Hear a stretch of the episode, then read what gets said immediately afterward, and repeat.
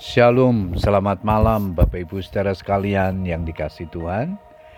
Kita bersyukur kepada Tuhan, kembali malam hari ini kita berkesempatan untuk datang kepada Tuhan untuk menaikkan ucapan syukur dan doa-doa kita kepada Tuhan. Setelah sepanjang hari ini kita menikmati segala kebaikan Tuhan dalam hidup kita. Malam ini sebelum berdoa, saya akan membagikan firman Tuhan yang diberikan tema berdoa dan bekerja. Ayat mas kita di dalam Amsal 28 ayat yang ke-19, firman Tuhan berkata demikian. Siapa mengerjakan tanahnya akan kenyang dengan makanan. Tetapi siapa mengejar barang yang sia-sia akan kenyang dengan kemiskinan. Bapak Ibu saudara sekalian, kita pasti tidak asing dengan moto ora et labora yang secara garis besar artinya berdoa dan bekerja. Berdoa dan bekerja merupakan satu kesatuan yang tak terpisahkan.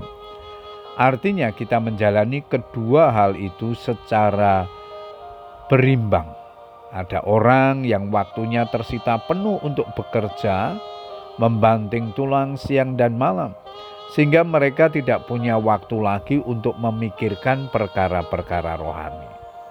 Jangankan terlibat dalam pelayanan pekerjaan Tuhan, berdoa secara pribadi saja sudah tidak pernah dilakukan. Di lain sisi, ada orang-orang yang berpikiran bahwa berdoa itu lebih penting daripada bekerja, sehingga mereka memilih untuk berdoa tanpa melakukan sesuatu atau bekerja dengan harapan mujizat terjadi. Yang benar adalah kita berdoa supaya Tuhan memberkati.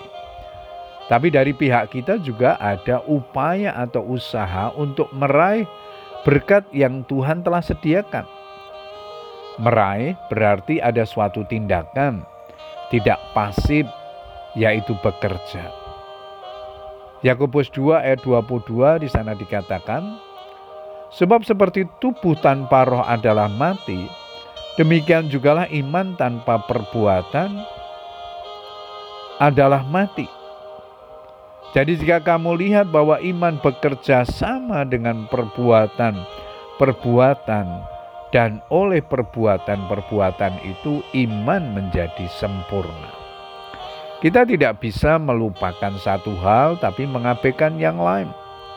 Memang bukan perkara sulit bagi Tuhan untuk memberkati kita, karena Dia punya seribu satu cara untuk menolong dan mencurahkan berkat-berkatnya di segala situasi.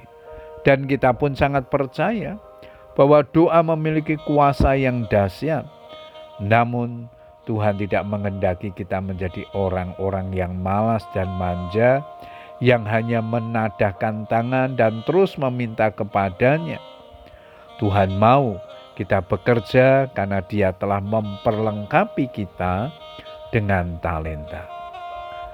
Tuhan Yesus berkata, Bapakku bekerja sampai sekarang, maka aku pun bekerja juga.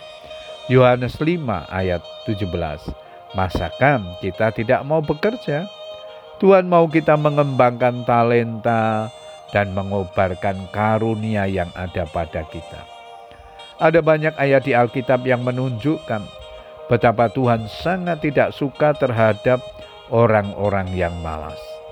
Rasul Paulus juga secara terang-terangan menentang keras seorang yang pemalas dan tidak mau bekerja.